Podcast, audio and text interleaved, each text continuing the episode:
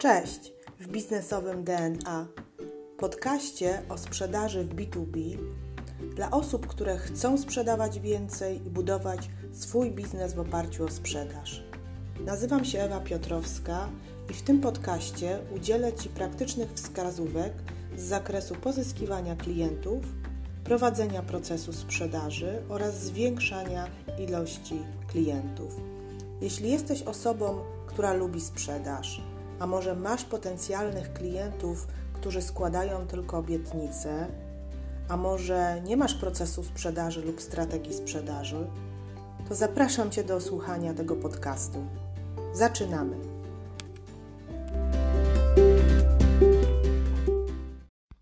Cześć, witajcie kochani w najnowszym odcinku Sprzedaż B2B w praktyce. Dzisiejszy odcinek jest poświęcony osobom, które chciałyby zostać menadżerami sprzedaży, osobom, które chciałyby rozpocząć karierę lidera w sprzedaży, menadżera, tak jak wspomniałam, e, no po prostu chciałyby zarządzać. Dla mnie najważniejszą wartością w firmie, w, w dziale są ludzie i zarządzanie ludźmi, kierowanie menadżera, kierowanie e, osobami w dziale jest bardzo, bardzo odpowiedzialnym, dla mnie odpowiedzialną rolą, e, bardziej odpowiedzialną nawet niż rola e, sprzedaży, czyli kontaktu z klientem. Kontakt z klientem i sprzedaż jest była dla mnie zawsze pierwsza, natomiast później zostałam menadżerem sprzedaży, o czym Wam mówiłam poprzednim odcinku, i tak w zasadzie do dzisiaj zarządzam i kieruję działami sprzedaży. I zależy mi na tym, żeby kreować nowych menadżerów w firmie i poza firmą, czyli żeby osoby, które są bardzo dobre w jakimś zadaniu, osoby, które chcą się rozwijać, miały taką możliwość, żeby korzystać z najlepszych praktyk. Szykuję się do stworzenia kursu dla młodych menadżerów w firmie. Proszę dajcie mi znać, czy interesuje Was ta tematyka, czy bylibyście chętni, żeby wziąć udział w tym kursie.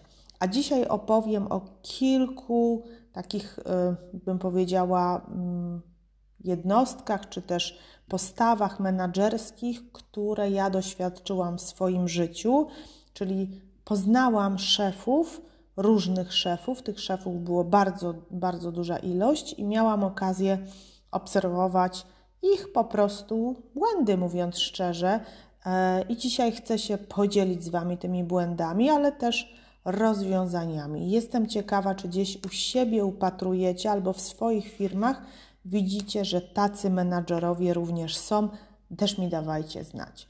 Pierwszy typ menadżera, który chciałabym tutaj y, przywołać, to jest menadżer Zosia Samosia. Zosia Samosia to inaczej osoba, która prowadzi zespół, czy też zarządza tym zespołem w skali mikro takiego zarządzania. Mam tutaj na myśli koncentruje się na działaniach tu i teraz, czyli to jest osoba, która nie planuje do przodu, y, nie ma jakichś tam celów strategicznych, tak? Nie przedstawia Wam, jak chciałaby, żeby ten dział się rozwijał, jak chciałaby, żeby zespół się rozwijał, tylko koncentruje się na bieżących e, zadaniach, jakie realizujecie tu i teraz. Dlaczego, e, dlaczego nie koncentruje się na przyszłości? Dlatego, że jakby chce zabezpieczyć tu teraźniejszość, a wszystko robi sama. Sama nazwa musi, mówi Zosia Samosia. Ona wychodzi z założenia, że sama zrobi najlepiej. Więc to jest osoba, która daje rozwiązanie innym pracownikom i niejako troszeczkę stawia tych pracowników w niekomfortowym świetle, dlatego że podczas na przykład jakiegoś spotkania zespołowego to i tak Zosia Samosia, lider Zosia Samosia przedstawi pomysły, rozwiązania, wszystkie sama i powie, jak y, chciałaby, żeby wyglądało zadanie, jak zostało wykonane. To samo się dzieje z klientami, czyli jeśli pracujesz z klientami, to taki menadżer za ciebie zadzwoni do klienta albo skontaktuje się z klientem i zacznie z nim prowadzić proces handlowy, ponieważ uważa, że zrobi to lepiej. Co się wtedy dzieje w zespole, jeśli mamy do czynienia z taką Zosią Samosią? Zespół takiej osobie nie ufa i nie ujawnia wszystkich problemów i swoich potrzeb, czyli nie mówi o wszystkim, ponieważ boi się, że taki menadżer będzie chciał załatwić wszystkie ich, że tak powiem, zadania, czyli że i tak przejmie tą pałeczkę i będzie chciał um, wykonać um, wszystko za nich. No i wtedy zespół tak naprawdę traci inicjatywę. Brak jest tej inicjatywy, dlatego że woli ustawić się w pozycję przetrwania, ok, czyli robimy to, co musimy, niż, e, niż, pojawia, niż po prostu e, mm, niż po prostu jakby zacząć samemu coś robić, tak? Szef, ponieważ szef wchodzi w każdy proces, chce wszystko wiedzieć i chce skontrolować. No i pytanie, czy mieliście kiedyś do czynienia z takim szefem, czy jesteście może taką osobą, może ktoś u siebie widzi takie cechy, co możemy zrobić, e, co, co może zrobić szef, żeby nie być wypalonym, w zespole, e, żeby nie być sfrustrowanym, no bo taka osoba jest ciągle sfrustrowana, wypalona. E, powinna przede wszystkim pozwolić swojemu zespołowi wprowadzać innowacje, tak żeby ta, ten zespół mógł e, wymyślać nowe rzecz, rzeczy, dlatego że zespół się będzie czuł e, wyróżniony. Kolejny menadżer, o którym chciałabym tutaj wspomnieć, którego też jakby z doświadczenia mogę przywołać, menadżer typu czołg. Menadżer typu czołg pojawia się wówczas, kiedy jest problem, albo wówczas, kiedy widzi, że coś nie działa według jego jakby kierunku działania. To jest osoba, która raczej nie docenia, nie mówi, co jest dobrze, a raczej powie, co jest źle, bo mówisz tak jak mówiłam. Osoba to jest, ta jest głównie skoncentrowana na wyniku, czyli ma jakiś plan, ma jakiś cel i dąży za wszelką cenę do tego celu. I jak widzi w zespole, że coś jest nie w porządku, że ktoś nie realizuje jakiegoś zadania, to wtedy się pojawia, albo, ale wtedy tylko mówi ludziom, co jest źle i co jest nie w porządku, czyli bardziej krytykuje. Wiemy już, no nie od dzisiaj, że taka metoda jest niedobra, dlatego że zespół się kurczy. E, zespół nie proponuje nowych rozwiązań. Zespół, tak jak w, poprzednim, w poprzedniej roli, też przechodzi w, w tryb przetrwania. No i buduje się zła atmosfera w pracy, ponieważ bardzo często takie osoby też ze sobą konkurują, e, ponieważ szef tą osobę mocniej krytykuje, bo na przykład się na nią uweźmie, inną osobę nie krytykuje, więc tworzy się bardzo zła atmosfera. Ludzie zaczynają też tuszować błędy, e, i, i no wiadomo, że chwalenie i motywowanie jest bardzo miłe i jakby, no ja przeszłam akurat e, możliwość zarządzania przez szefa czołga. Widzę dużo plusów, tak, ponieważ zazwyczaj to jest y, szef, który doprowadza jednak do wyników firmy, do wyników finansowych, no ale bardzo duże koszty są w zespole ponoszone, bo bardzo często ludzie też się zwalniają i jest bardzo duża rotacja, więc no jakby trzeba przeanalizować, co jest lepsze, czy cel i zadanie, czy ludzie i to, żeby byli ludzie e, dłużej z nami, ale ten cel był na niższym poziomie. E, więc powinno się komplementować zespół, powinno się podnosić kwalifikacje zespołu, awansować ten, e, te osoby, czyli bardziej jakby też pokazywać tą ludzką twarz. Trzeci, trzeci rodzaj mm, szefa, którego chciałabym tutaj też przywołać, to jest szef kumpel. Szef działu sprzedaży, który był Twoim kolegą, był kumplem i został awansowany przez y, awans zewnętrzny. Doświadczyłam w swojej karierze takich szefów, którzy byli awansowani przez jako kolega. E, I to jest, powiem Wam, że jest to najtrudniejszy model e, zarządzania, ponieważ jeszcze chwilę byłeś z tymi ludźmi, kolegą, koleżanką, i za chwilę masz zarządzać tym działem. I ponad 40% takich liderów, którzy awansowali z, z poziomu awansu wewnętrznego, traci pracę. Traci pracę, więc dyrektor sprzedaży, który startuje z poziomu kolegi, bardzo często przegrywa. Dlaczego? Dlatego, że ma emocje kolegi, zna tych wszystkich ludzi. E, ci ludzie go też znają i znają jego słabe strony i mogą niejako manipulować. Najczęściej jest jakiś taki jeden kolega, który tak naprawdę przejmuje tą rolę takiego nieformalnego szefa.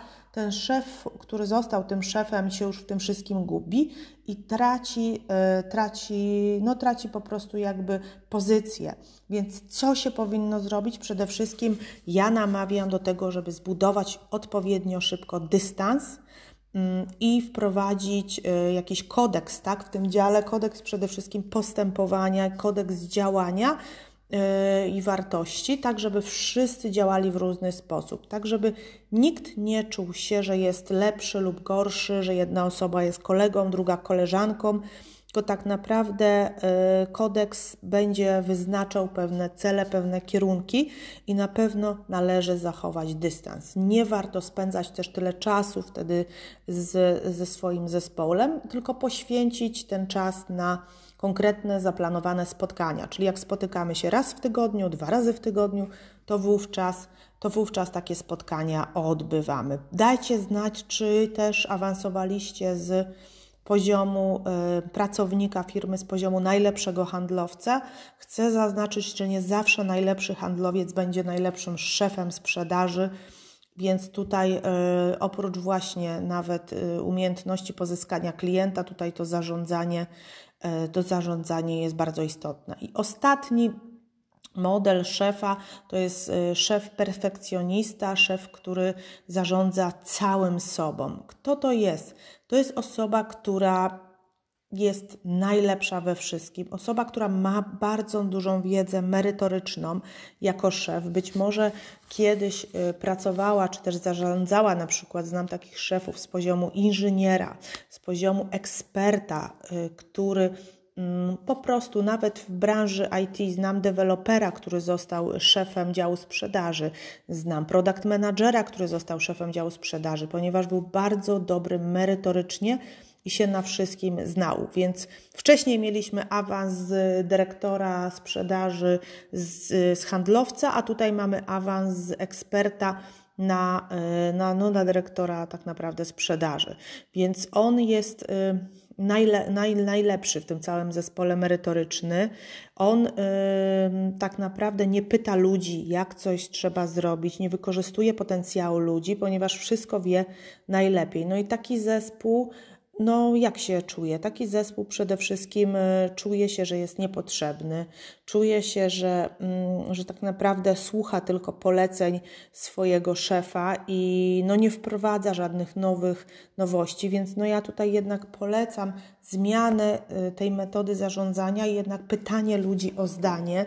I y, ponieważ każdy ma inne zdanie, i czym więcej zdań jest w zespole, tym mamy większy rozwój swojej firmy. Więc tutaj ten ekspert powinien tak naprawdę niejako zamknąć w sobie tą klapkę eksperta i przejść bardziej na poziom zarządzania, słuchania ludzi, wykorzystania potencjału ludźmi. Taki, taka osoba z racji tego, że też była ekspertem i dobrze wszystko wiedziała wszystko wykonywała, taka osoba bardzo dużo pracuje.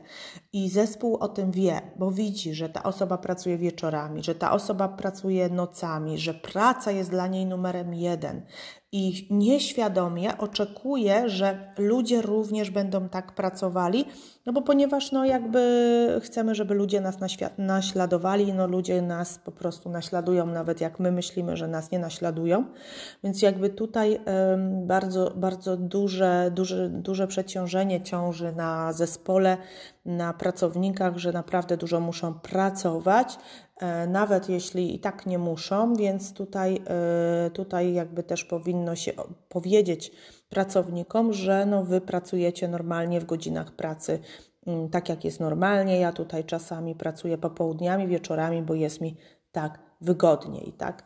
E, natomiast no, nie możemy od wszystkich wymagać, no bo teraz są osoby w różnym pokoleniu, w szczególności osoby młode, które chcą mieć też taki balans pomiędzy pracą a życiem prywatnym i tutaj jak najbardziej trzeba tego zachować, tak żeby ten zespół był wydajny. Czyli dzisiaj przedstawiłam Wam chyba cztery z tego, co ja e, kojarzę, cztery tak naprawdę postawy menadżera sprzedaży. Przypomnę, była to Zosia e, Zosia Samosia, drugie to był e, menadżer czołg, trzecie to jest szef kumpel i czwarte to jest szef perfekcjonista.